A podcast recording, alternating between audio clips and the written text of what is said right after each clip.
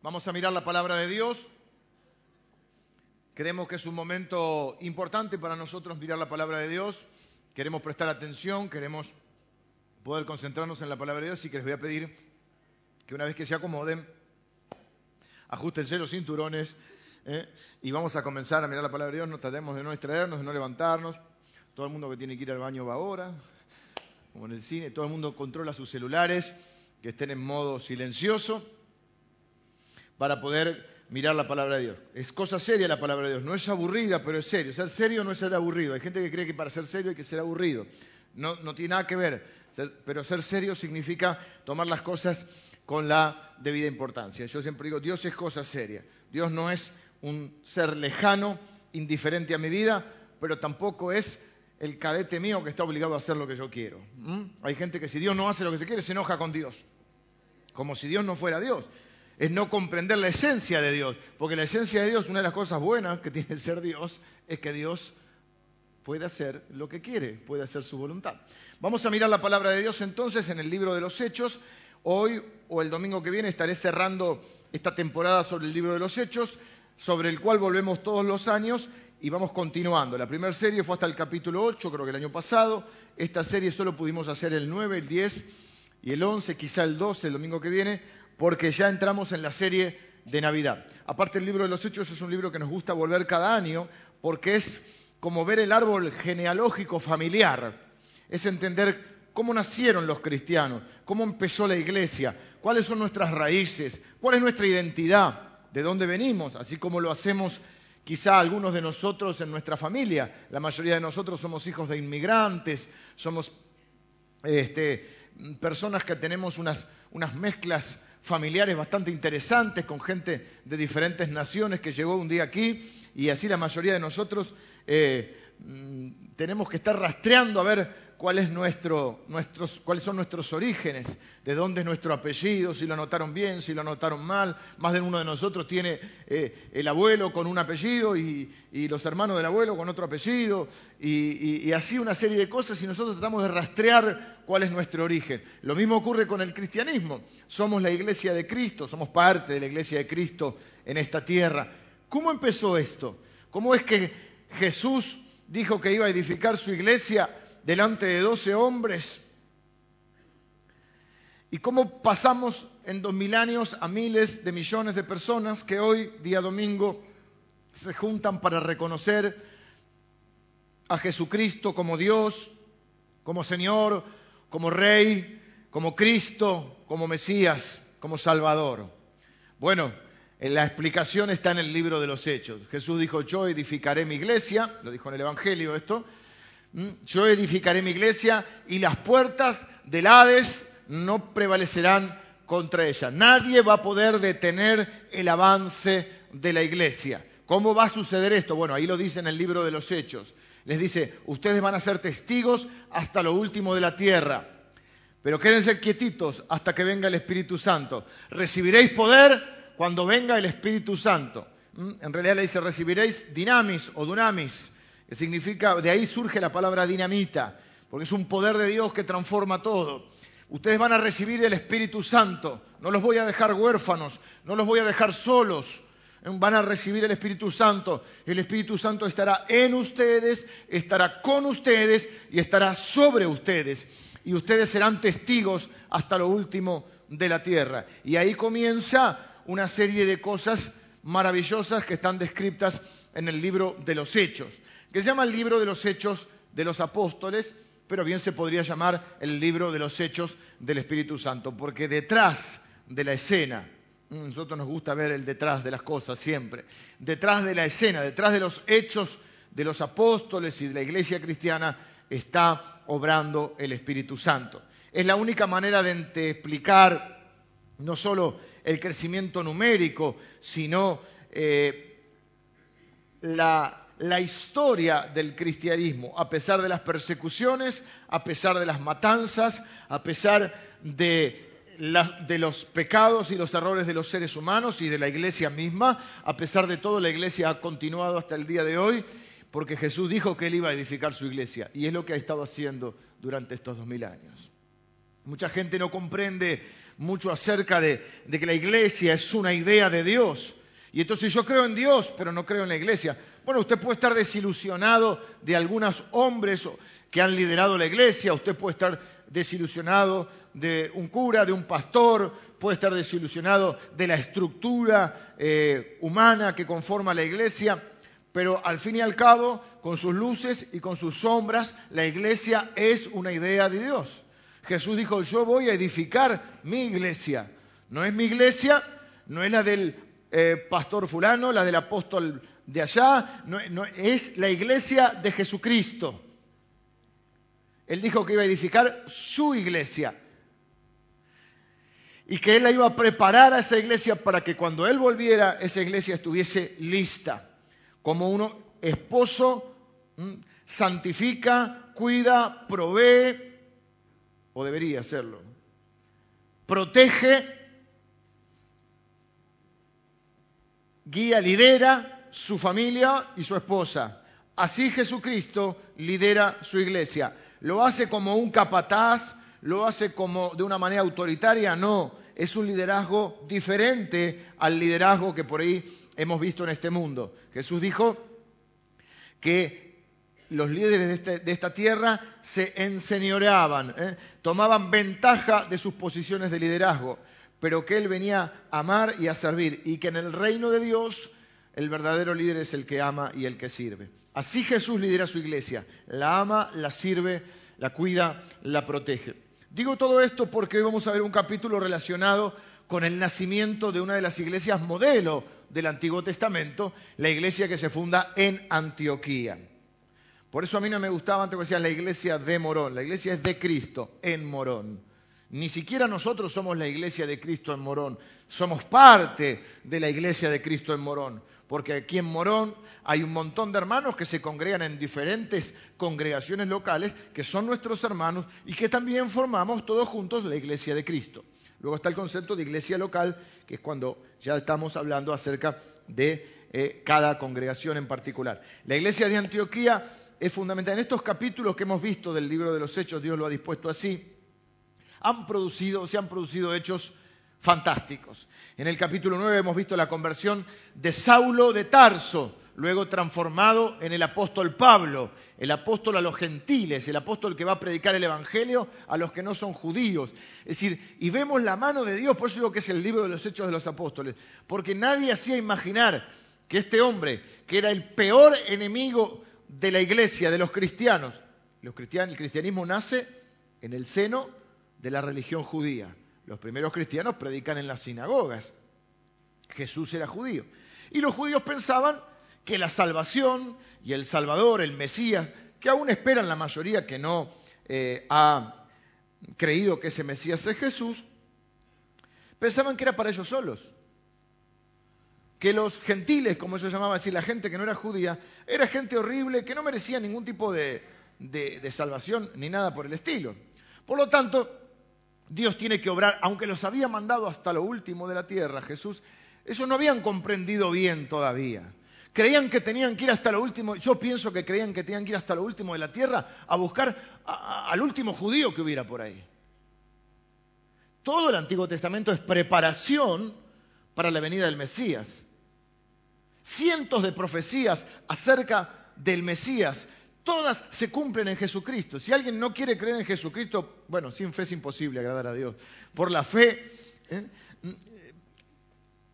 aún por la lógica podríamos demostrar. Hay un montón de profecías, no sé con quién hablaba el otro, ah, con, ya sé, con Cristian, que enseña también valores cristianos en la escuela, que aún, aún hay profecías cumplidas sobre Jesús que algunas uno puede decir la profecía autocumplida va a vivir en tal lado. Vos vas y querés decir, yo, yo quiero demostrar que soy, voy y vivo en tal lado. El, Mesías va a vivir en Morón, vengo, me vivo, me en Morón. Pero, por ejemplo, el Mesías va a nacer en Belén. Uno no elige dónde nacer. Bueno, así hay cientos de profecías que se cumplieron en Jesús. Algunas mil años antes de Cristo, como los salmos, que son mil, mil algunos hay salmos de mil doscientos años de Cristo, salmos de mil. El libro de Isaías tiene ochocientos años antes, setecientos y algo antes de Cristo. Malaquías, cuatrocientos y algo. Hay 400 años de periodo intertestamentario entre el Antiguo y el Nuevo Testamento. Bueno, los judíos creían que la salvación era para ellos solos. El Señor les dice, ustedes tienen que hasta el último de la tierra, pero no hagan nada, pues humanamente no pueden hacerlo. Había unos 120 personas en ese momento. Esperen la venida, la irrupción del Espíritu Santo, lo que se conoce como el Pentecostés. De ahí surge un movimiento que es el pentecostalismo, ¿no? que toma ese nombre, que se, está referido a Hechos capítulo 2, donde está el, el Pentecostés, que es la irrupción del Espíritu Santo en ese grupo que estaba reunido. Y la primera evangelización, siempre que Dios se manifiesta y lo hace a través de su Espíritu Santo, hay salvación, hay gracia de Dios. Ahora, muchos creen que hay un solo Pentecostés en la Biblia, que es Hechos capítulo 2. Hay tres, por lo menos, Pentecosteses, podríamos decir. Es decir, tres manifestaciones exclusivas o, o irrupciones del Espíritu Santo que generan un avivamiento, que es decir, una conversión de las personas y una transformación de esa gente. El primero se produce efectivamente en Hechos capítulo 2 entre la comunidad judía mayormente. Luego hay uno en Hechos capítulo 8 que se conoce como el Pentecostés samaritano, cuando el Espíritu Santo ya no solo va a los judíos, sino va a los samaritanos. Los samaritanos son primo hermanos de los judíos. Hay muchos problemas familiares que no les quiero contar, no se quieren entre ellos. Los judíos desprecian a los samaritanos. Son como una especie de kelpers espirituales, unos ciudadanos de segunda clase. Y luego está el Pentecostés que vimos en estos domingos pasados, en, el, en la casa de Cornelio, en el capítulo 10. Cornelio es un centurión, un líder militar romano, que es un hombre que, busca, que está con una inquietud espiritual, y Dios le envía un ángel para decirle, hacete 30 kilómetros, anda a buscar un hombre que se llama Pedro, eh, que está en la casa de otro que se llama Simón, cerca de la playa, y él va a, hablarte de salvación. A su vez, Dios tiene que obrar sobrenaturalmente en Pedro, porque Pedro ni se le pasa por la cabeza predicar el Evangelio fuera de los judíos. Entonces Pedro le agarra hambre, está orando, y el Espíritu Santo eh, le trae una visión donde le trae un mantel, bajan cuatro puntas, con todos animales que los judíos no podían comer. Todos animales que los judíos consideraban inmundos porque efectivamente en el Antiguo Testamento había prohibición de comer esos animales. Cerdo, animales con pezuña, bueno, una serie de cosas. Y le dice el ángel, Pedro mata y come, una voz, dice, una voz del cielo, no dice que Pedro mata y come. Pedro dice, no, ¿qué hacemos cuando no entendemos lo que Dios quiere hacer? Nos negamos nos resistimos. Entonces le dice, Pedro mata y come. No, eh, soy Dios. Fíjate si no estás equivocado. Pedro mata y come. Tres veces así. ¿Mm? Eh, pero fíjate, eh, por ahí estás equivocado. No puedo comer esto porque ninguna cosa inmunda ha entrado en mi boca. Hasta que al final Dios le dice, no llames inmundo lo que yo santifiqué. Fin de la discusión. Se sube la pantalla automática y se acaba la visión. Y Pedro queda medio así diciendo, ¿qué será esta visión? le golpean la puerta a tres hombres. Hola, sí, ¿quién soy? Larry, Curly y Moe. Ah, sí. ¿Qué desean? Eh, venimos de parte de un hombre llamado Cornelio. Dice que eh, tuvo una visión, que usted tiene que ir. Pedro todavía no se repone de la visión y el Señor le dice, anda con ellos. Anda. Y Pedro va, 30 kilómetros va. Y se produce un desparramo. Y Pedro empieza a predicar el Evangelio. Ah, ellos le dicen, estamos Cornelio junta a toda su familia y a todos sus conocidos. Es extraordinario no puedo, porque ya lo prediqué esto, pero bueno, para meter en tema a aquellos que no, están, eh, que no han estado viniendo. Aparte el domingo pasado faltaban 220 mujeres. Eh, y Pedro empieza a predicar, no hace el llamado, no hace la oración de fe, todavía está predicando, el Espíritu Santo lo interrumpe y se está muy largo Pedro, y cae el Espíritu Santo, todo el mundo desparramado, y Pedro dice, chanfle, ¿Cómo el Espíritu Santo a esta gente? Bueno, si el Espíritu Santo viene, ¿quién soy yo para estorbar a Dios? bauticémoslos. Tal revuelo arma esto. tenemos que entender, por eso a veces la Biblia lo que nos cuesta es entender el contexto cuando leemos algo. Por eso decimos no la entiendo, no porque estamos en otro contexto muy diferente, estamos en el Oriente. Cuando llega a oídos de la iglesia, la iglesia estaba en Jerusalén, cuando llega a oídos de la iglesia de Jerusalén, los, de Jerusalén, ¿qué piensan? Pedro otra vez atolondrado, otra vez vieron que Pedro era muy impulsivo, muy atolondrado, muy, eh, emocional, se fue a predicar a, los gentiles, a esta gente que es horrible, que se va a ir al infierno, que no nos importa. ¿Qué hiciste, Pedro? Ahora vamos a tener que compartir el cielo con esto. Y Pedro tiene que dar explicaciones. Y fíjense que la Biblia se toma. Lucas, el escritor del libro de los Hechos, eh, Lucas es un médico periodista que escribe el Evangelio de Lucas y escribe el libro de los Hechos. Escribe dos libros. En realidad es un libro en dos tomos. En uno nos cuenta la biografía de Jesús en el Evangelio de Lucas y en Hechos nos cuenta la biografía de la iglesia. O sea, la historia de Jesús y la historia de los seguidores de Jesús. Y Lucas va a decir, se toma dos capítulos, de los 28 capítulos de Hechos, se toma dos para explicar este acontecimiento, porque este acontecimiento es un acontecimiento bisagra en la historia de la iglesia. Casi que les diría que la conversión de Saulo de Tarso en Pablo, el apóstol a los gentiles, y estos hechos abren el, el juego y la salvación a todos los que no son judíos. O sea, no estaríamos acá si no fuera por esto. Pero tan difícil de procesar es esto para la primera iglesia, que es una iglesia cristiana o judeo-cristiana, que Lucas se tiene que tomar dos capítulos para explicarlo. Y en el capítulo 11, donde muchos de ustedes no estuvieron el domingo pasado, vemos toda la explicación que Pedro hace de lo que pasó en el capítulo. Va y da un informe a la iglesia. Lo mandan a llamar. ¿Mm? En otra palabra, ¿qué papa ni papa? Vení para acá, danos explicación. ¿Qué hiciste? Y Pedro dice, yo no fui, fue Dios. ¿Qué querían que hiciera? Cuenta toda la historia de lo que sucedió y le dice al final, ¿y si Dios quiso hacerlo? ¿Quién era yo que pudiese estorbar a Dios? Es decir, yo tampoco quería que se salven. A mí tampoco me caen bien. Yo también creo que esa gente es un poco despreciable, pero la realidad es que si Dios se determina a amar a alguien, no hay quien pueda estorbarlo. Y esta es la enseñanza para nosotros hoy y para el ala dura de la iglesia cristiana que cree que puede estar discriminando a la gente. Y yo les dije el domingo pasado, a mí no me van a ver con el cartelito en contra de los homosexuales, en contra de los divorciados, en contra... No, porque la Biblia enseña que la única manera de que Dios pueda obrar en la vida de las personas es a través del Evangelio. Y mi tarea no es condenar a las personas ni juzgar a las personas, mi tarea es predicar el Evangelio. Y que el Espíritu Santo produzca los cambios en las personas. Lo que ocurre es que tenemos dos alas muy marcadas. En esta sociedad, en este mundo, el valor, uno de los valores más importantes es la tolerancia. Se habla de tolerancia. Todo, diría el tango, dale que va, que allá en el horno se vamos a encontrar. Todo da igual. Si a vos te hace bien, es un valor, la tolerancia.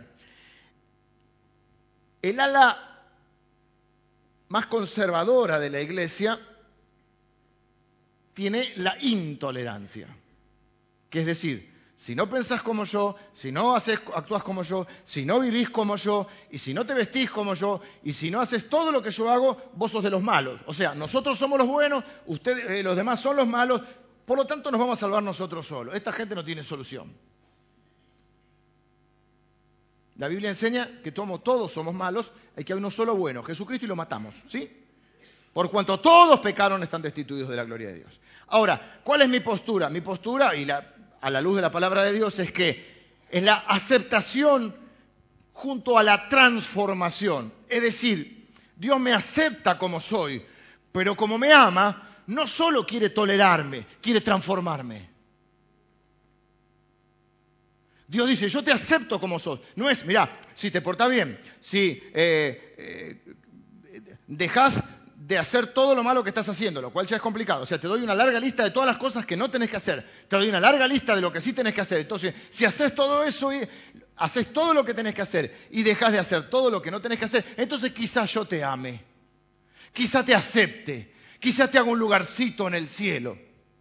Quizá. Y es exactamente al revés. La Biblia dice, Dios muestra su amor para con nosotros en que siendo aún pecadores, Cristo murió por nosotros. La Biblia dice, mira, lo que haces es horrible. Y tendrías que hacer todo esto y no lo haces. Pero como no podés, porque estás preso del pecado, estás esclavo del pecado, yo he venido a traerte vida. Voy a darte un nuevo corazón, voy a transformarte, te voy a dar mi Espíritu Santo y Él va a comenzar una obra en tu vida, porque te amo, te amo como sos, pero porque te amo no quiero que sigas como sos, te quiero transformar. Entonces el valor nuestro es el arrepentimiento.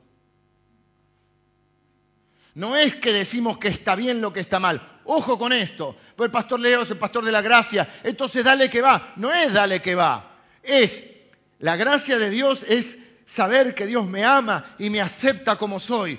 Pero en respuesta, eh, en, en, en amor a eso. Yo me arrepiento, y por la gracia de Dios también, porque hasta dice la Biblia que su amor es el que nos conduce al arrepentimiento. ¿eh? Dios nos da la fe, nos da la gracia y nos da la libertad para que podamos arrepentirnos. Pero el valor del cristianismo es el arrepentimiento. ¿Eh? La Biblia lo describe como metanoia, que es una palabra que, griega que significa yo iba caminando para un lugar, me encontré con Cristo y ahora camino para otro lado. La evidencia del encuentro con Cristo es la transformación. No es, ah, yo me arrepentí en, 1984 con Luis Palau, campaña en la cancha de River. Y tu vida cambió, hay, cambios, hay transformación, hay fruto. La Biblia dice, por el, por el fruto se conoce el árbol. No, yo voy a la iglesia del apóstol a las naciones. Anda donde quieras. La pregunta es, ¿hay cambio en tu vida? ¿Hay fruto? Ese fruto lo produce el, Espíritu Santo y es el fruto del arrepentimiento. Hay un arrepentimiento, diríamos, inicial, donde yo conozco a Jesús y me arrepiento de haber vivido sin él. Me doy cuenta, ni sabía. Luego es una serie de momentos sagrados en los cuales reconocemos que Dios tiene razón y que el equivocado soy yo y cada vez que sucede eso en mi vida me arrepiento. No me vivo arrepintiendo de lo mismo, me voy arrepintiendo de las nuevas veces en las cuales Dios me muestra que no estoy caminando de acuerdo a su voluntad. Entonces, no es ni tolerancia ni antiintolerancia, es la tolerancia para decir Dios te ama y te acepta tal como sos. Así cantamos como, éramos chicos, tal como soy de pecador. No sé cómo seguía. Se usaban el llamado siempre. ¿eh? Sin más confianza que tu amor. ¿En qué confío yo? En la gracia y en el amor de Dios. No es, si haces todo esto, si sos como nosotros, entonces Dios te va a salvar. Porque nos transformamos en un conjunto de santurrones, juzgadores de la gente, los algo así, le diría Charlie García, los carceleros de la humanidad. Tenés que hacer como nosotros. Y yo quisiera ver si ese nosotros, qué tal funciona en tu casa. Pero no nos vamos a meter en ese tema porque caeríamos en lo mismo de juzgar a otro. Entonces, ¿qué dice la Biblia? ¿Mm? El valor mayor, uno de los mayores mayores es el arrepentimiento, que produce qué cosa a través del Espíritu Santo? Transformación. Un viejo escritor de himnos decía, no soy todo lo que debo ser, no soy todo lo que quiero ser, pero una cosa sé, no soy el que era. Y entonces el Espíritu Santo, entonces Pedro dice, ¿qué quieren que haga? Si el Espíritu Santo vino, si Dios los amó, ¿qué quieren que haga yo? ¿Quién era yo para estorbar a Dios? Magistralmente Pedro también está diciendo implícitamente, ¿quiénes son ustedes para estorbar a Dios? La Biblia dice que Satanás es el acusador de los hermanos y que Jesucristo es el abogado defensor que tenemos nosotros. Yo te pregunto a quién te querés parecer. ¿A quién te querés parecer? Si, alguno pecare, abogado tenemos para con el Padre, a Cristo Jesús nuestro Señor. Pero el otro es el acusador de los hermanos. ¿A quién te vas a parecer? Ahora, la gracia de Dios no, dice que está bien lo que está mal. Lo que pasa es que nosotros no queremos maquillar a la persona para que sea un poquito mejor. Queremos darle el Evangelio para que sea salva y transformada por el Espíritu Santo. No puede, decir, no, por eso nosotros no damos buenos consejos, nosotros damos buena noticia, hermano. El Evangelio es buena noticia. No, tendrías que dejar de drogarte, tendrías que dejar de engañar a tu Señor, tendrías que... No puede. No tiene el Espíritu Santo, no nació de nuevo, no tiene un nuevo corazón, no puede. Necesita la irrupción del Espíritu Santo en su vida. Y todo esto produce unos capítulos tremendos, porque empieza el Evangelio a correr por todos lados. Pero como corre el Evangelio, corre la persecución. Entre paréntesis, dije el domingo y lo voy a repetir. No me importa si alguien o, determinado ámbito no puedan comprender el mensaje que creemos que es el Evangelio de Cristo. Me importaría, me encantaría que lo comprendan. Todos los que rechacen en otro lado, usted tráigalo acá, porque acá los vamos a aceptar y amar como son. Y le vamos a hablar de Jesucristo, y Jesucristo va a hacer la obra en su vida. Saben que aprendí que yo no soy el Espíritu Santo. Yo soy un simple maestro de la palabra. Ni ciego a maestro de la palabra. Un, aprendiz de la palabra. Así que todos los que en otro lado. El tema dijeron un hermano no lo querían bautizar en un lugar porque por un determinado hecho.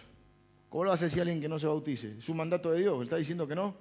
Estás estorbando a Dios. Vos bautizalo. Y la obra que Dios empezó en su vida la va a terminar.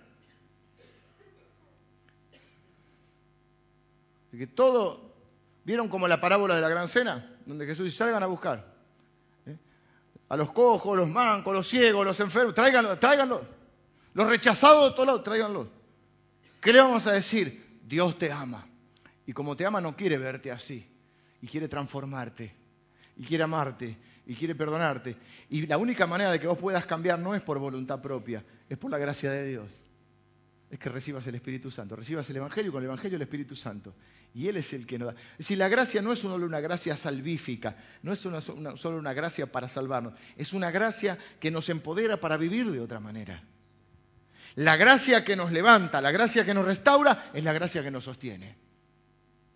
Todo esto para llegar al capítulo hoy 11, la segunda parte del capítulo 11, porque aquí nace algo que también es evidente que es obra de, Dios. O sea, es evidente. Pedro es un evangelista a contramano aquí, como lo fue Jonás en su momento, que fue una ciudad llamada Nínive. Dios le dice, anda a predicar el evangelio. Jonás dice, no, porque son una gente horrible y ojalá los destruyas. No, tenés que ir a decirle que se arrepientan para que no lo destruya. No quiero. Que sí, que no, se toma un barco para otro lado. La famosa historia, no sé si la conocen, Jonás no le hizo caso a la palabra de Dios, hay una cancioncita, y entonces la ballena se lo comió, no sé cómo era la canción. Por eso, por eso al mar profundo, la gente lo tiró. ¿Qué lo tiró la gente? Y vino un pez profundo y mm, se lo comió. Y yo me acuerdo un dibujito que estaba, eh, pobre la ballena también, una acidez, porque, eh, escuche esto, el dibujito que yo recuerdo, ya no sé si estoy recordando o fantaseando, está como adentro de la ballena haciendo un fueguito. Ah, la ballena dice, tengo un fuego acá. Los italianos dicen, foco, foco. Y la ballena lo vomitó y salió medio vomitadito ahí, se acomodó un poco y fue a predicar. Dijo, no me queda otra. Y se arrepienten los de Nínive. Y Jonás va a decir que dice, qué bendición prediqué yo, pues soy tan importante que y la gente se convertía como... No, se ofendió. Dijo, ahora se convirtieron, ahora Dios no lo va a destruir. Fue y se sentó, le entró a agarrar el sol, se mareó y Dios le hizo una, plantita ahí que lo cubrió. Y Dios con una paciencia que nos tiene, yo le agradezco gracias a Dios por la paciencia que nos tiene, va y le dice, ¿qué pasa? ¿No querés que tenga misericordia esta gente? No, no, que tenías que matar. Y entonces le seca la plantita. Y Jonás, que se ve que tenía un carácter bravo, se enoja, pero mal, mal. Y entonces le dice, ¿mucho te enojas, Jonás? ¿Tanto te enojas? Sí, hasta la muerte me enojo. Upa. Y vos le dices, tenés misericordia por la plantita que ni siquiera plantaste y no querés que yo tenga misericordia por esta gente que no, puede distinguir su mano derecha de su mano izquierda. Lo mismo ocurre con Pedro. Pedro tiene, que ir a explicarle a esta gente por qué ahora tienen que compartir el cielo con esta gente. No solo el cielo, la iglesia ahora. Y en lo que vamos a ver ahora en el capítulo 11 es que comienza una iglesia, la primera iglesia entremezclada, porque empieza una gran persecución. Y entonces a muchos que los persiguen, que no tenían toda esta cultura, este bagaje tan judaizante, cuando llegan a otro lado, empiezan a hablar de Cristo, porque eso es lo que hace alguien que está enamorado. Porque cuando estás enamorado de alguien, se lo vas contando a la gente y le vas contando las virtudes del otro. Después cuando te desenamorás, vas contando todos los defectos del otro. ¿Eh? Claro, sí. Que no debería ser tampoco así. Entonces la gente, es como cuando Pedro, creo que Pedro que dice, no podemos dejar de decir lo que hemos visto y oído, si no pueden parar de hablar. Entonces empiezan a predicarle a los que no son cristianos y ¿qué pasa? El Espíritu Santo obra y la gente se convierte y se forma una iglesia en la ciudad de Antioquía. Vamos a leer algunos versículos y, y seguimos. Ahora bien, los que habían sido esparcidos a causa de la persecución que hubo con motivo de Esteban, pasaron hasta Fenicia, Chipre y Antioquía no hablando a nadie la palabra, sino solo los judíos. Pero había entre ellos unos varones de Chipre y de Sirene, los cuales, cuando entraron en Antioquía... Espera, Ale, había un grupo que pasó y lo tenía claro, entre comillas, claro. No le hablaban a nadie, vos sos judío, si no, no te predico. Ah, no, no, no, vos no. Vos sos divorciado, no te predico. Homosexual, no te predico. Entonces aparece uno que no tenían estos prejuicios. ¿Y qué dice? Unos varones de Chipre y de Sirene. ¿Y qué hicieron? Empezaron a hablar a todo el mundo. Seguimos. Los cuales, cuando entraron en Antioquía, hablaron también a los griegos, anunciando el Evangelio del Señor Jesús. Y la mano del Señor estaba con ellos, y gran número creyó y se convirtió al Señor. Llegó la noticia de estas cosas a oídos de la iglesia que estaba en Jerusalén, y enviaron a Bernabé que fuese hasta Antioquía. Espera, otra vez, los de Jerusalén ya no saben, si no, ganan para susto. Ahora Pedro, que con esta cosa, que vio un ángel que mata y come, se va a la casa de un romano, un representante del imperio que nos está oprimiendo y nos está cobrando impuestos y que es el dueño de nuestra vida. Ahora estos que se fueron a otro lado, empiezan a armar una iglesia, hay un grupo que se reúne, que tampoco son judíos, se que andan comiendo jamón a la mañana, este cuando llegó y vio la gracia de Dios, se regocijó y exhortó a todos a que con propósito de corazón permaneciesen fieles al Señor, porque era varón bueno y lleno del Espíritu Santo y de fe, y una gran multitud fue agregada al Señor. Después fue Bernabé a Tarso para buscar a Saulo, y hallándole le trajo a Antioquía.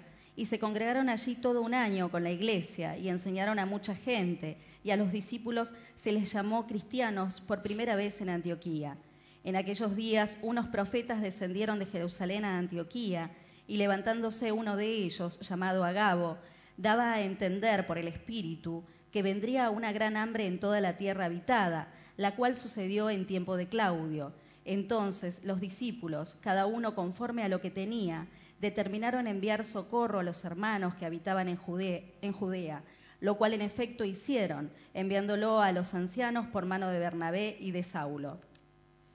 Bueno, vamos a organizarlo. Entonces, hay un grupo, que, un grupo que pasa, no están entre ellos los apóstoles, sino un grupo de laicos, es un grupo de personas que por la persecución que se da a partir de la muerte de Esteban, el primer mártir, eh, cuando lo apedrean y él predica el Evangelio y lo apedrean, y todos estos eventos hacen que comience una gran persecución.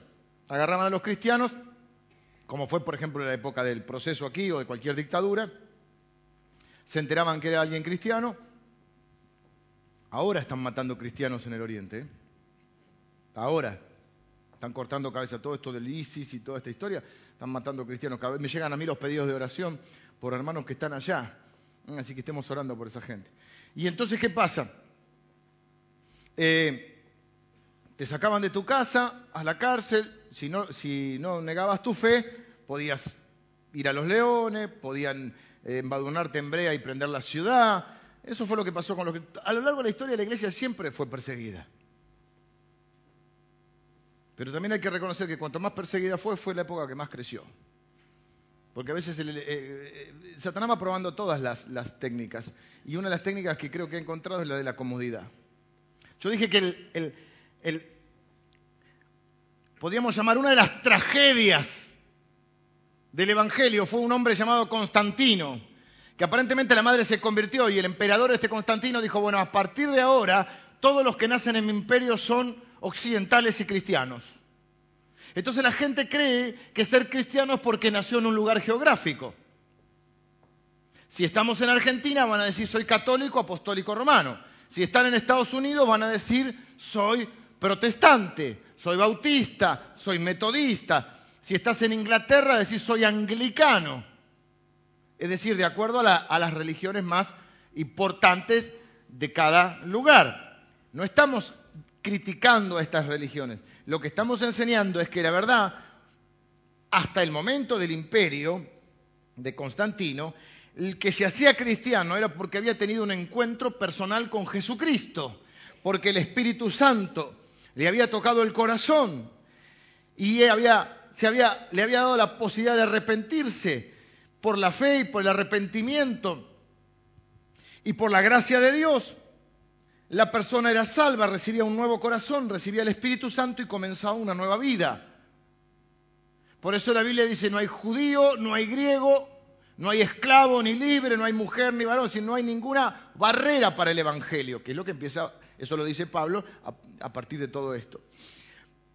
Pero el gran problema que tenemos ahora es que la gente cree que por haber nacido en un país determinado ya es cristiana, o protestante, o anglicano, o católico apostólico romano, o eh, ortodoxo griego, de, de lo que sea, pero cree que es por haber nacido en un lugar o por haber cumplido determinado rito.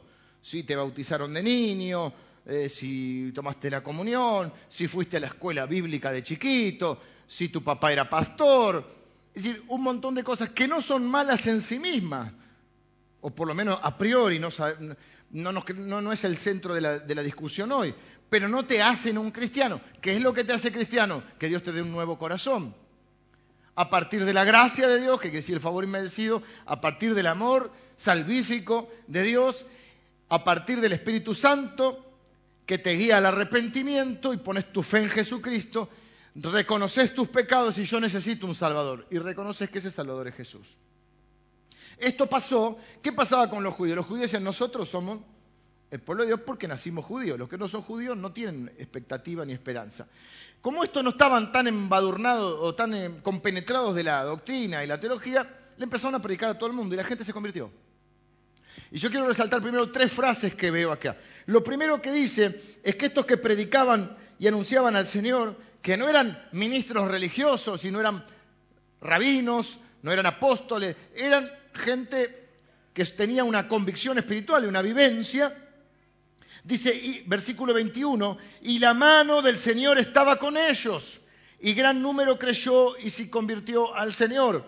La frase, la mano del Señor estaba con ellos, está diciendo que ellos están investidos de un poder sobrenatural la mano del Señor, el favor de Dios, la gracia de Dios está sobre ellos. Recibiréis poder cuando haya venido el Espíritu Santo y me seréis testigos. Es decir, no estaban solitos, no fue que uno eh, se fumó algo raro o se tomó un par de tragos de más y dijo yo le voy a predicar. No, no, el Espíritu Santo los guió y la mano del Señor estaba con ellos. ¿Y qué pasa cuando la mano del Señor está con alguien? La gente se convierte hay salvación. Porque ¿qué hay en el corazón de Dios? Amor por los pecadores. De tal manera amó Dios al mundo. De tal manera que dio a su Hijo Jesús.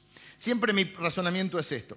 ¿Cómo crees que vos vas a eh, eh, recibir, si Dios tendría que dejarte entrar a la vida eterna, darte el, regalo de la salvación. ¿Cómo crees que Dios haría? Bueno, yo soy una buena persona, no hago mal a nadie, soy un buen vecino, trato de, proveer a mi, a mi familia, lo que la mayoría de la gente dice. Mi razonamiento es, si fuera tan sencillo, o si fuera verdad eso, que tendríamos que discutir, pero no nos vamos a poner a discutir porque queda feo ahora, si sos tan buena persona, si yo soy tan buena persona como digo, pero más allá de eso, no es lo que yo digo, lo que vos digas, lo que dice la Biblia. La Biblia dice que somos malos. Por cuanto todos pecaron, están destituidos de la gloria de Dios. Dios miró desde los cielos para ver si había algún justo. Y dice Romanos, no hay quien entienda, no hay, justo ni un uno, no hay quien entienda, no hay quien busque a Dios. Si solo bastara con ser un buen vecino, un buen padre, díganme para qué vino Cristo. Dios hubiese dicho, sean buenos vecinos. Había una serie, bueno, sean buenos padres, sean guapas, sean amigos, no son los amigos, qué sé yo. Cualquiera, frase así hecha y usted ya es cristiano, usted ya es bueno, usted ya es, la Biblia dice que Dios muestra su amor para con nosotros en que siendo aún pecadores, Cristo murió por nosotros. Es decir, era necesario que Cristo viniera a la tierra. Entonces, ¿qué pasa con esta gente? Se convirtió. Esa es una frase interesante, porque no dice solamente que creyeron, se convirtieron, hay una transformación, un proceso que empezó en sus vidas. No hay evidencia o la evidencia de la presencia del Espíritu Santo en nuestra vida es la transformación.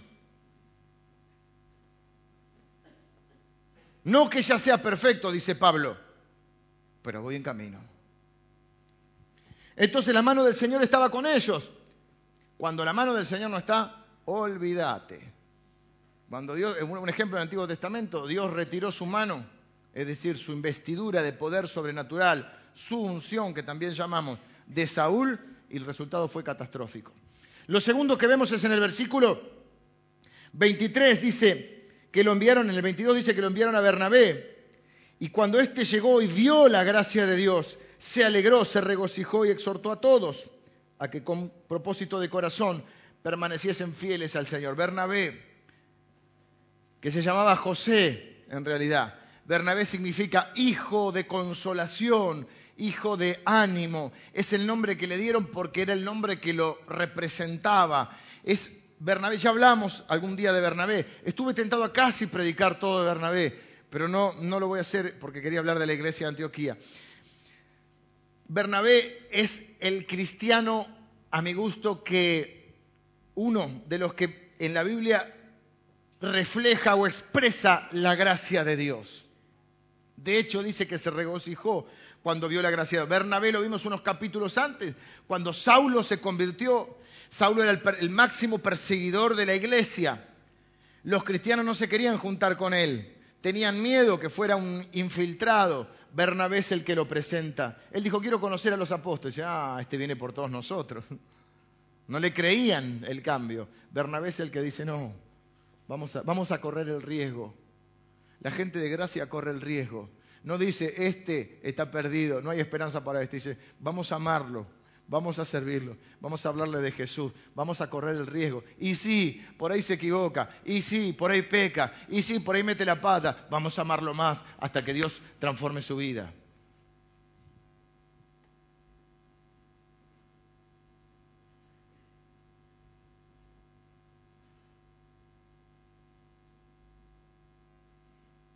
A veces no tenemos la paciencia suficiente. Estos que se convirtieron no eran, no estaban, estaban en proceso, no eran un producto terminado. Pero hablaron de Cristo, imagínense lo que llegaban. Sacaban la pata de cerdo, hablaban malas palabras, palabrotas, todavía eran medios medios. Y otra cosa más que no vamos a decir. Y la gracia implica una paciencia y un correr el riesgo, que a veces la iglesia de Cristo no quiere correr.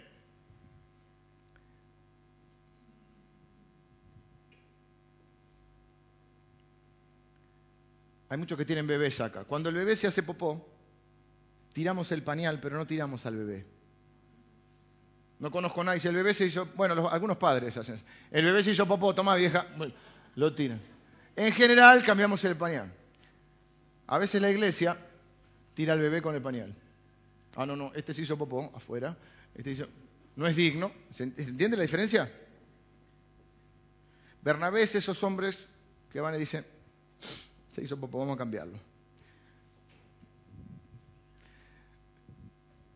Entonces, yo creo que ya guiados por el Espíritu Santo, obviamente, los de Jerusalén lo mandan, menos mal que lo van a Bernabé. Si mandan a otro, ¿qué hubiese hecho? A algún otro. A ver, todo el mundo en fila circuncidarse. ¿Me, me, el jamoncito de la mesa, por favor? ¿Eh? Empiezan así.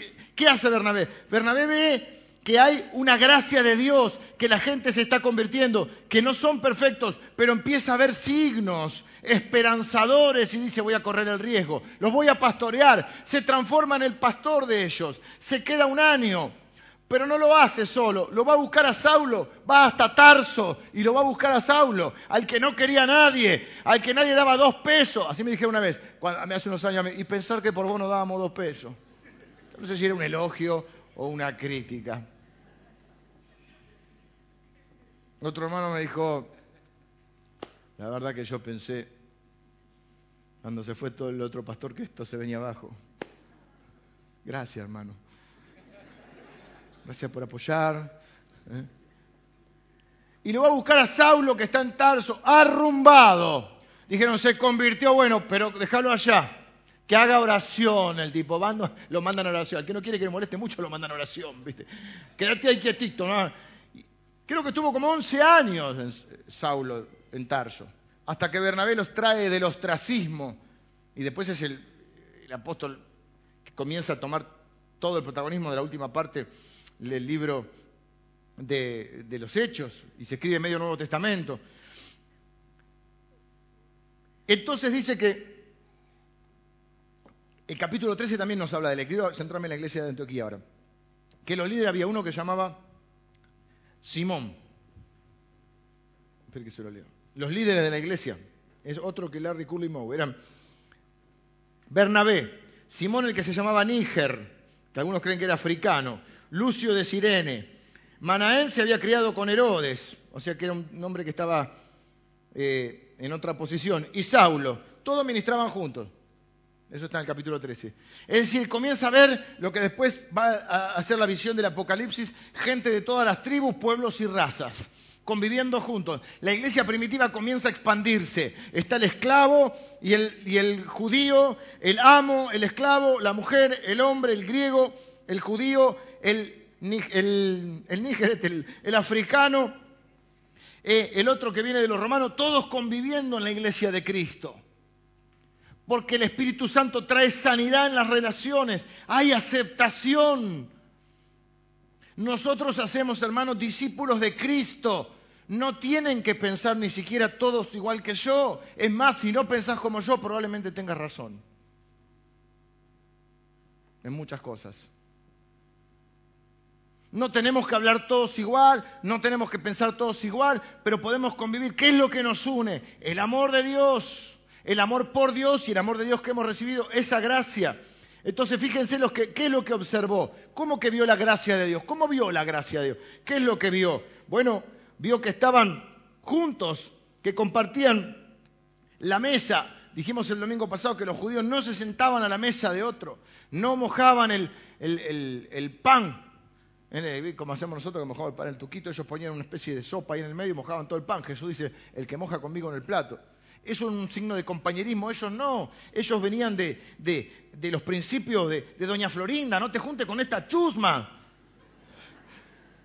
De esa escuela eran. Entonces ve esto y dice, esto es gracia de Dios, solo Dios puede hacer esto. ¿Qué más ve? Bueno, Ve que muchos eran salvos. Siempre que viene la gracia de Dios, hay salvación.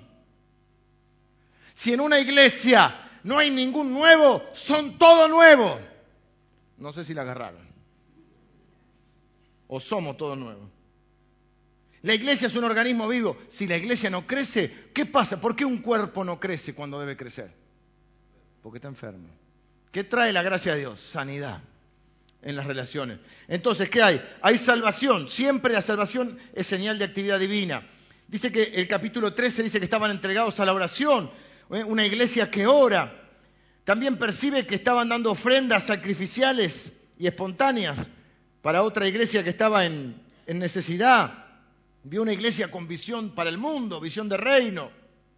Tercero, la última frase digna de resaltar, dice, que se congregaron, versículo 26, todo un año, y enseñaron a mucha gente y a los discípulos se les llamó por cristianos por primera vez en Antioquía.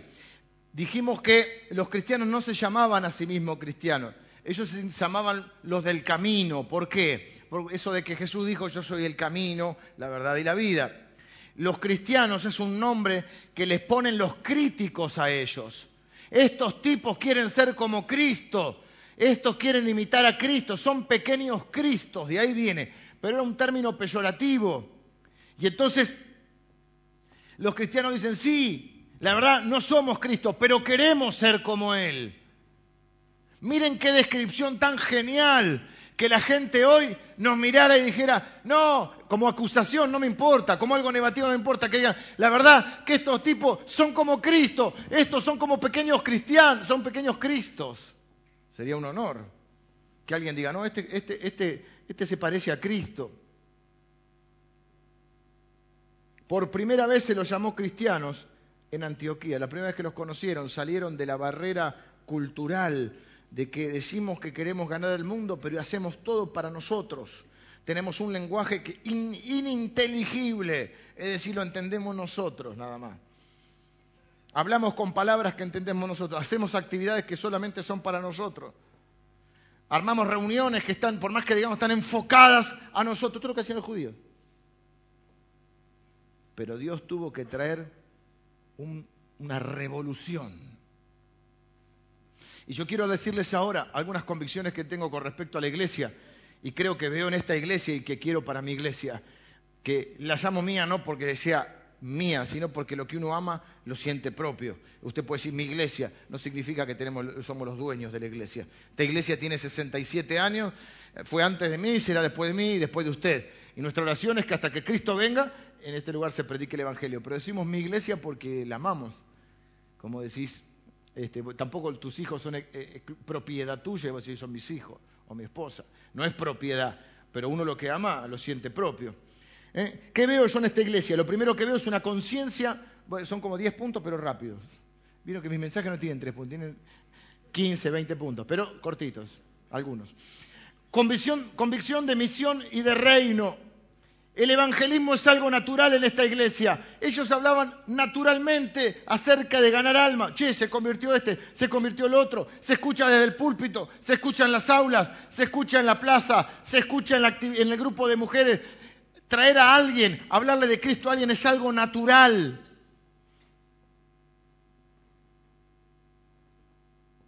Aprovechemos este tiempo de gracia de Dios. ¿O usted no se acuerda algunos momentos de nuestras existencia y de nuestra vida, donde cuando había una persona nueva en la iglesia hacíamos un asado.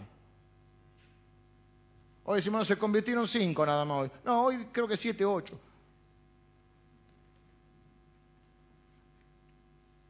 Cuando la mano de Dios está, cuando la iglesia es obediente al mandato de Dios de predicar el Evangelio, dice que Dios añade a los que han de ser salvos.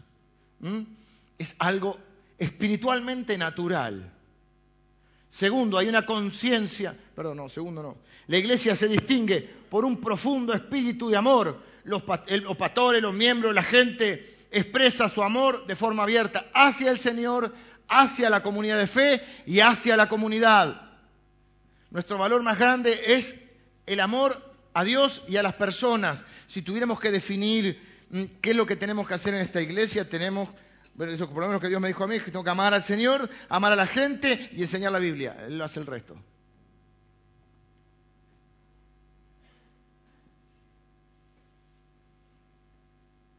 Acá hay compañerismo, hay aceptación en la diversidad, no hay una uniformidad. Está bueno que no seamos todos iguales, hay un enriquecimiento. Tercero, hay una conciencia de la gracia de Dios. Se podía percibir, se podía ver, llegó Bernabé dijo, acá hay gracia de Dios. Diríamos, eh, acá hay unción, acá hay algo. Acá está la mano de Dios. Se puede ver, se puede percibir. ¿Qué genera esto? Si es verdadera gracia de Dios, no debe generar orgullo, no debe generar soberbia, debe generar gratitud. Ah, nosotros somos los ungidos del Señor, nosotros somos lo necio y lo vil que por gracia escogió Dios. Debe privar en nosotros o, reinar en nosotros un espíritu de gratitud, de humildad, de misericordia, de gratitud hacia el Señor y de misericordia hacia la gente, de entusiasmo y de expectativa por lo que Dios puede hacer, de generosidad. De gracia recibimos, de gracia queremos dar. Una iglesia donde está la mano del Señor tiene que ser una iglesia de gracia. Y una iglesia de gracia, lejos de ser una iglesia soberbia, debe ser una iglesia amorosa, humilde. Cada vez que vamos a compartir con hermanos de otro lado, la indicación de nosotros es, no vamos a enseñar, no vamos a ir allá porque la tenemos clara, vamos a compartir, vamos a aprender y a enriquecernos mutuamente. No porque nosotros tenemos una iglesia de cuánta gente, no te importa de cuánta gente tenemos. Tenemos la gracia de Dios. Con esa gracia nos manejamos. Cuarto, la esta conciencia genera una dependencia del Señor. Si todo es por gracia, no es por mis méritos, no es por mis capacidades, no es por nuestra gran, este, eh, grandes virtudes que tenemos, si es por la gracia de Dios, tiene que generar dependencia. ¿Cómo yo sé que estoy dependiendo de Dios? ¿En su vida o en la iglesia? Una iglesia dependiente es una iglesia que ora. Una persona que depende del Señor es un hombre que ora. Si es por tu virtud, es porque yo sé y yo lo manejo y que esto que el otro, así te va. Cinco, centralidad de Cristo. ¿Mm? La iglesia dice que predicaba al Señor, se convirtió al Señor, predicaban el Evangelio. Hay un solo Evangelio, es el de Cristo. No hay un Evangelio de la prosperidad, no hay un Evangelio de la liberación, no hay un Evangelio de los milagros. Todo eso son cosas que hace el Señor Jesús.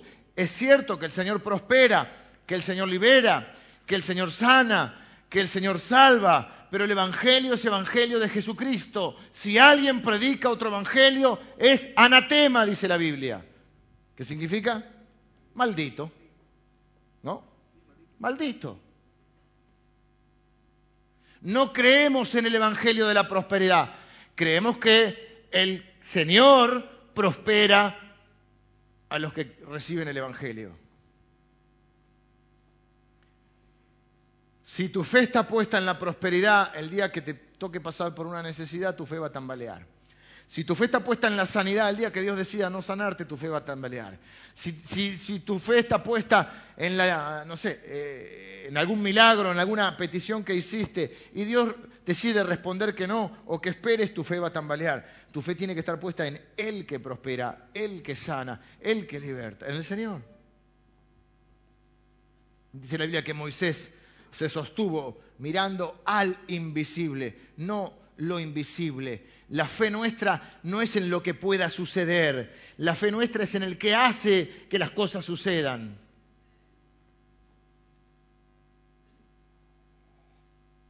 Centralidad de Cristo. La iglesia tiene una teología fuertemente bíblica y cristocéntrica.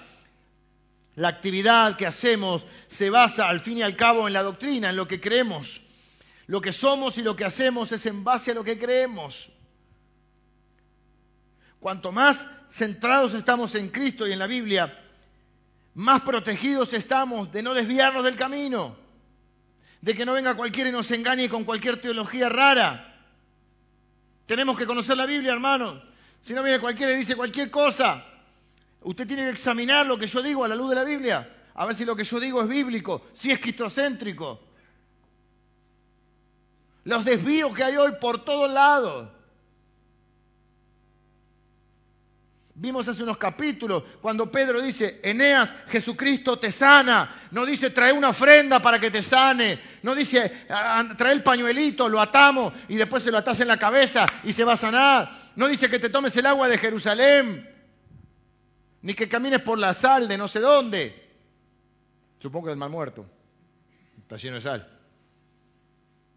La iglesia se caracteriza, siete, por un espíritu de equipo y una visión compartida. ¿Qué hace Bernabé? Ve la gracia de Dios, ve que hay gente predicando, se lo va a buscar a Saulo. No hay salvadores, hay un salvador. Nosotros nos hemos criado en un país que cree, siempre busca un salvador. Siempre busca un salvador. San Martín, Irigoyen, Perón, Afosín, Menem. Bueno, vamos bajando la, la, calidad, no importa. Siempre buscamos a alguien que nos salve. Siempre buscamos a alguien que nos prometa. Sabemos que nos va a mentir. Sabemos que todo se los políticos mienten, pero buscamos uno que nos salve, que nos arregle la vida. Alguien que haga por nosotros lo que nosotros no haríamos ni por nosotros ni por nadie. Y nos pasa en el ámbito cristiano. Entonces vamos buscando a ver, ¿dónde está el Salvador? Pero hay un solo, esta es la iglesia del Salvador. Hay un solo Salvador. El resto jugamos para ese equipo. Pero nosotros debemos entender, y es nuestro, uno de nuestros principios y nuestros valores, nosotros trabajamos en equipo. A algunos les cuesta mucho trabajar en equipo. A algunos les cuesta demasiado trabajar en equipo. Pero tienen que aprender. Tienen que aprender. El equipo trae enriquecimiento de dones, enriquecimiento de capacidades. No tenés todos los dones. Trae diversidad de opiniones. Trae complementación. Hay líderes, por supuesto. Dice que Bernabé era un varón bueno y lleno del Espíritu Santo y de fe. Gran parte de lo que ocurre en un lugar tiene que ver con sus líderes. No estamos menospreciando la función de liderazgo, pero creemos que se trabaja en equipo. Y Bernabé dijo, yo no soy el Salvador, yo me lo voy a traer a, Pablo. Y lo fue a buscar. Voy terminando. La iglesia espera que Dios obre en forma sobrenatural. Muchas iglesias están paralizadas porque han perdido la expectativa de que Dios obre, de que Dios transforme a las personas. No, esta tierra es muy dura, esta gente tiene el corazón muy duro, estos no cambian más. Sodoma y Gomorra, no importa, ni ni ver así. Y Jonás ni siquiera quería predicar, Dios lo salvó. Porque cuando Dios decide amar a alguien, no hay quien lo estorbe. No podemos perder la expectativa de que Dios obre sobrenaturalmente. Luego dice que vino una gran, bueno, no, que iba a haber una gran hambre en la tierra, lo profetiza un profeta llamado Ágabo, si una iglesia que cree en la plena vigencia de los dones, no en que cualquiera diga cualquier cosa, pero a la luz de la palabra, que alguien venga y traiga una palabra de Dios profética y dice, en tal lado va a haber un hambre, ok, preparémonos. ¿Para qué son las profecías? ¿Para qué son las palabras proféticas? Para que nosotros caminemos por la fe y Dios nos vaya mostrando qué es lo que debemos hacer. Entonces, ¿qué dice acá? No dice, ah, Dios te va a usar. Sí, está bien, lindo, gracias. Dice, va a haber algo concreto, va a haber un hambre en la tierra. ¿Y qué, qué pasa? Se cumplió. La profecía se cumplió. ¿Cómo sabemos si alguien es un verdadero profeta? Y se cumple lo que dice. No, no, no, no, no se cumplió porque no tuviste fe. Qué lindo que eso. O sea, yo te doy la palabra, no, se cumplió. No tuviste fe para que se cumpla. Entonces se cumplió. ¿Y cuál era la profecía? Va a haber un hambre en un lugar. Eh, en toda la tierra habitada, la cual sucedió en tiempo de Claudio. Entonces los discípulos, cada uno conforme a lo que tenía, determinaron enviar socorro a los hermanos que habían, habitaban en Judea. O sea, los tipos recién se convirtieron y ya están levantando una ofrenda para ayudar a los necesitados de Judea, a los hermanos que probablemente no los querían a ellos. ¿No te pasó nunca eso? O se están juntando una ofrenda para ayudar a los hermanos que no querían ser sus hermanos. Pero te voy a decir algo. Muchas veces la forma de amar a alguien y de traer sanidad a las relaciones es ayudando a alguien. Pero que no se lo merece.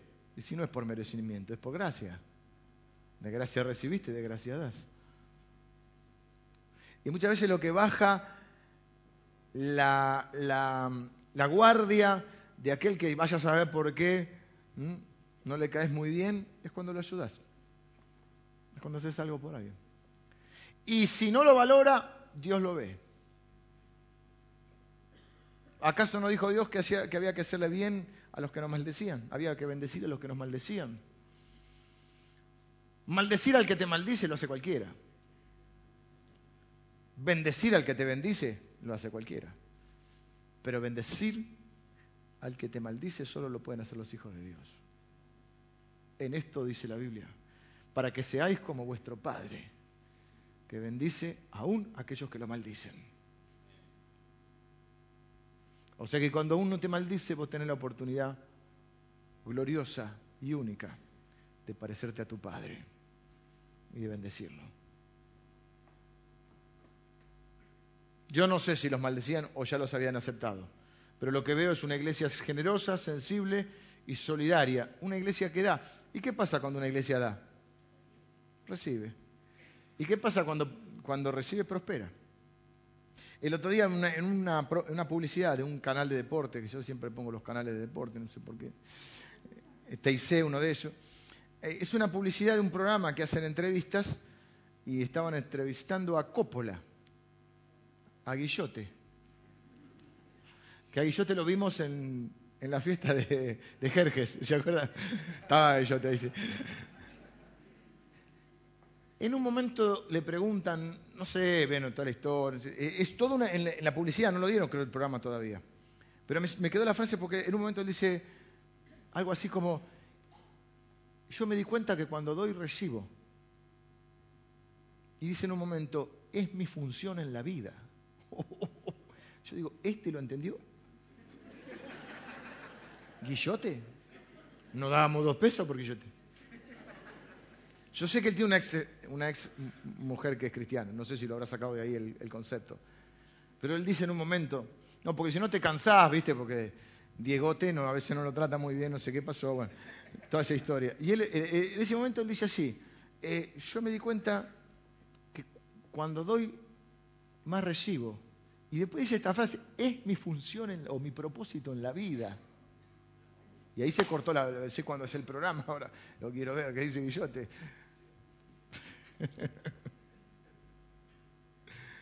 Martín Lutero decía que hay dos conversiones, la del corazón y la de la billetera.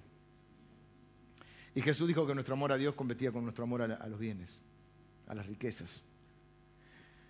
La Biblia no dice que es mala la riqueza ni que es pecado ser rico. La Biblia dice que es malo y es pecado el amor a la riqueza. O sea que uno puede tener, puede ser un seco y tener amor a la riqueza. Puede ser un rico y tener amor a la riqueza también. Y que la raíz de todos los males no es el dinero, es el amor al dinero. El dinero es una gran herramienta, pero es un mal Dios. Es un Dios horrible. Cuando tu Dios es el dinero, es cuando tenés problemas. Como herramienta no. Y entonces, ¿qué hice yo? Cada uno según lo que tenía. Dijeron, che, eh, como algo natural. Me gusta, eh, la iglesia de Antioquía es una iglesia casi que se mueve por un instinto espiritual, una cosa así rara, ¿no? No conocen demasiado, pero evidentemente obran por el Espíritu Santo. Entonces, predican donde no tenían que predicar, entre comillas, eh, y de golpe, como algo natural, ah, viene el profeta y se va a haber un hambre acá en, eh, en, Judea, uh, che, allá tenemos gente que también son hermanos en Cristo. Bueno, a ver cuánto tiene que, vamos a una vaquita, vamos a mandar, y le mandan por Bernabé, y le mandan una ofrenda. No saben que los otros, que la sana doctrina de esto, del otro. Los tipos dicen, hay una necesidad, hay que cubrirla. No, no, pero el diezmo del Antiguo Testamento, hay una necesidad, hay que cubrirla. Y a mi humilde entender, bueno, no a mi humilde entender, está, eh, digamos, está comprobada una frase que no me gusta mucho. La iglesia pasa, vengan los músicos, del protagonismo de la iglesia de Jerusalén se pasa a Antioquía. Antioquía tiene una visión de reino, una visión misionera que solo el Espíritu Santo les pudo dar. Quizá por su origen, quizá como una iglesia que tiene gracia es porque tiene un origen donde necesitó la gracia de Dios. Y creo que los que hemos necesitado la gracia de Dios nos sentimos embajadores de esa gracia. De la misma manera como ellos nacen de un grupo, entre comillas, de misioneros, ellos son una iglesia misionera. De hecho, los viajes de Pablo inician y terminan en Antioquía. Es decir, Pablo, en el capítulo 13, el Espíritu Santo le va a decir, apártenme, estaban orando, ministrando al Señor, y el Espíritu Santo le dice, apártenme a Bernabé y a Saulo para la obra del ministerio mandan, los mandan de misioneros. Y los tres viajes de Pablo, Pablo inicia y culmina en Antioquía. Es decir, ¿me están escuchando a mí están mirando los músicos? ¿Me están mirando a mí? No le miren las botas Cristian. Mírenme las mías. Los viajes de Pablo, comienzan y terminan en Antioquía. La iglesia toma su centralidad, deja de ser la centralidad Jerusalén, que no vamos a hablar mal de Jerusalén, pero se quedó un poquito. Y el obrar fuerte de Dios comienza en Antioquía. Tenemos para cortar mucha tela ahí. Hoy venía pensando en el auto, no sé por qué esos pensamientos. Siempre tenemos que estar pensando qué va a pasar. Estamos envejeciendo, hermano, no sé si se dio cuenta. Luego así ya el hombrito, me, manguito rotador, no sé qué tengo acá. Necesitamos seguir preparando las generaciones que vienen. Porque si no, lo que hoy es un mover de Dios, mañana va a ser un museo. Y acá no se trata de quién es el importante, ya sabemos quién es el importante, es Jesucristo.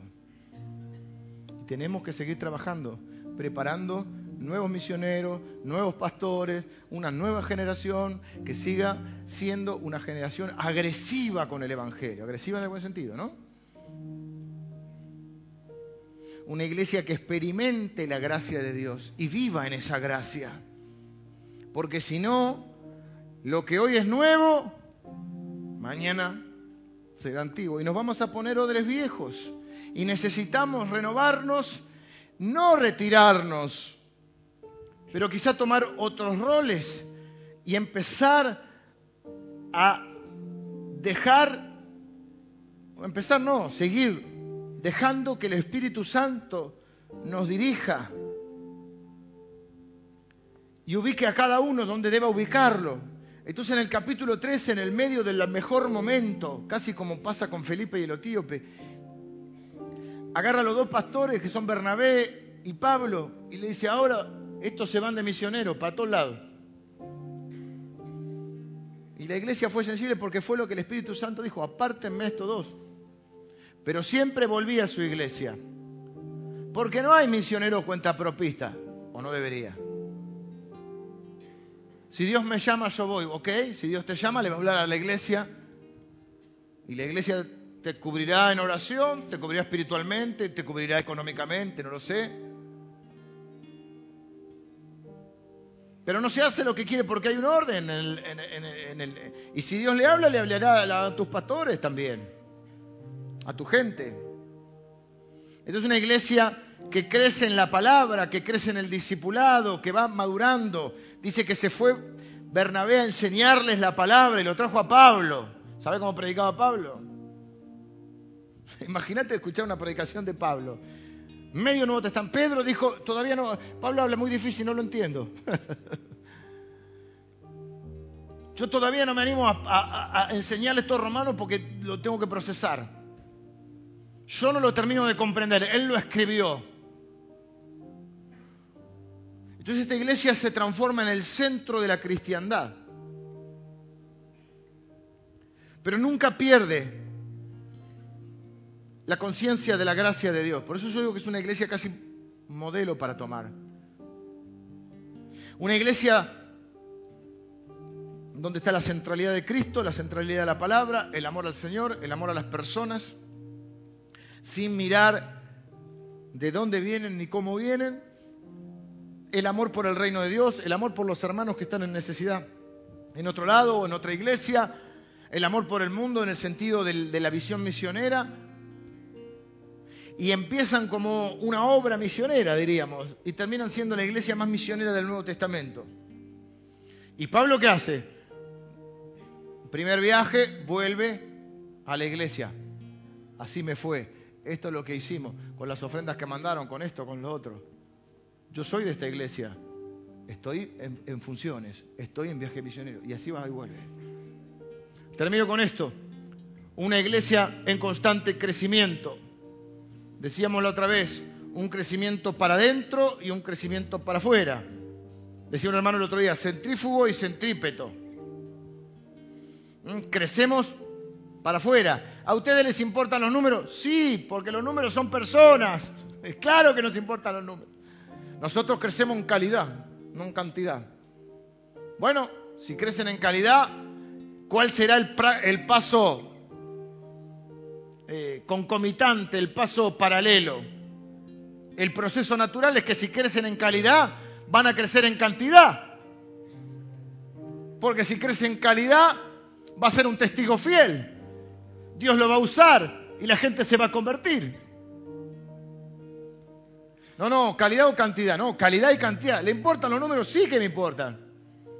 Hoy quiero que la gente se salve y que la gente conozca a Cristo. Y porque un organismo sano crece. Cuando no crece es porque está enfermo. Y aquí tenemos la oportunidad de no envejecer. Lo que no tenemos en la vida, lo tenemos en la vida de la iglesia. ¿Y cómo crece una familia? ¿Cómo crece su familia cuando algunos envejecen? Porque hay nuevos nacimientos. ¿Y qué trae más alegría a una familia que un nuevo nacimiento? ¿Qué revoluciona una familia más que los nuevos nacimientos? El domingo viene a presentar dos bebés. ¿Qué trajo más alegría que la llegada de tus hijos? Para los padres, los nietos, los tíos. Están todos embobados con el pibe. Ahora, ¿trae problemas los pibes? ¿Traen ruido los pibes? Ya no duermes como antes. Pero son un gran problema, un lindo problema, quiero decir. Cuando la iglesia crece hay problemas. Y llega uno con la pata de chancho, el otro con el jamón, el otro con tres esposas, cuatro amantes. Traen problemas. Decimos que está bien lo que está mal, no. Decimos, Dios te acepta como sos, pero te quiere transformar. Y nosotros queremos ayudarte. Queremos discipularte, entrenarte, enseñarte la palabra. Bíblicamente y cristocéntricamente. Queremos que la gracia de Dios sea sobre tu vida. Queremos ser obedientes al mandato de Dios, ir hasta lo último de la tierra. Queremos amar a nuestros hermanos que están en otro lado y que quizás están, y la manera de mostrar nuestro amor es ayudándolos cuando están en necesidad. Queremos recibir la palabra de Dios, tenemos expectativa de lo sobrenatural, y si hay una palabra profética, mucho mejor. Y si hay cualquier evidencia de la gracia de Dios, la recibimos. En resumen, una iglesia que busque permanentemente honrar a Dios y a Dios se lo honra con amor, con gracia y con humildad. No quiero que nadie de esta iglesia se jacte humanamente de si hay algún logro o algún éxito que podamos tener. Siempre se lo atribuimos al Señor. Siempre todo lo que sucede es por la gracia de Dios en nuestra vida y en la vida de esta iglesia. Si hay algo bueno en nosotros, es lo que Dios ha puesto. Y si Dios ha puesto algo en nosotros, que sí ha puesto, su gracia, su amor, su misericordia, eso es lo que tenemos que transmitir, porque al fin y al cabo damos lo que tenemos. Quisiera tener una oración hoy. Quisiera hacer este llamado. Si estás de visita y te estás congregando en otra iglesia, sos de parte de otra iglesia, te bendecimos, bendecimos tu iglesia, eh, bendecimos a tus pastores. Andá y bendecí a tu pastor, honralo, a, a tus líderes, a tu iglesia. Nosotros no estamos buscando desarraigar a nadie que esté arraigado en otro lado. Pero si no te estás congregando en ningún lado, queremos invitarte, queremos incluirte en la familia de Dios en este lugar. Por eso hoy nosotros enseñamos libro por libro, entonces hoy tocó este capítulo y, y no debe ser casualidad que está este capítulo justo hoy que viniste vos. Entonces queremos, hemos podido contarte cuáles son nuestros valores y nuestras convicciones a la luz de la palabra de Dios. Vivimos, respiramos y oramos para que Dios siga cumpliendo su propósito en nosotros. Esto es lo que creemos que es lo que Dios nos permite vivir en parte y en parte lo que tenemos la expectativa de que Dios nos permita vivir. Esto es lo que queremos porque es lo que entendemos que es lo que Dios quiere para una iglesia. Queremos ser una iglesia profundamente bíblica, profundamente cristocéntrica, profundamente amorosa, profundamente misionera, que podamos encarnar la gracia de nuestro Dios y que la mano del Señor esté obrando en libertad en medio nuestro. Queremos que haya entre nosotros un espíritu de aceptación, de amor, de tolerancia en la diversidad, de libertad, de misericordia. Queremos amar al Señor, amar a nuestros hermanos de la comunidad de fe y queremos amar a nuestra comunidad donde Dios nos puso. Queremos ir hasta donde Dios nos permita y si es el caso hasta lo último de la tierra. Queremos ser generosos, solidarios, agradecidos a Dios. Todo lo que somos y todo lo que tenemos es por su gracia. Todo lo que somos y todo lo que tenemos le pertenece a Él. ¿Te puedo incluir en la familia de Dios? Quiero invitarte a que te incluyas en la familia de Dios.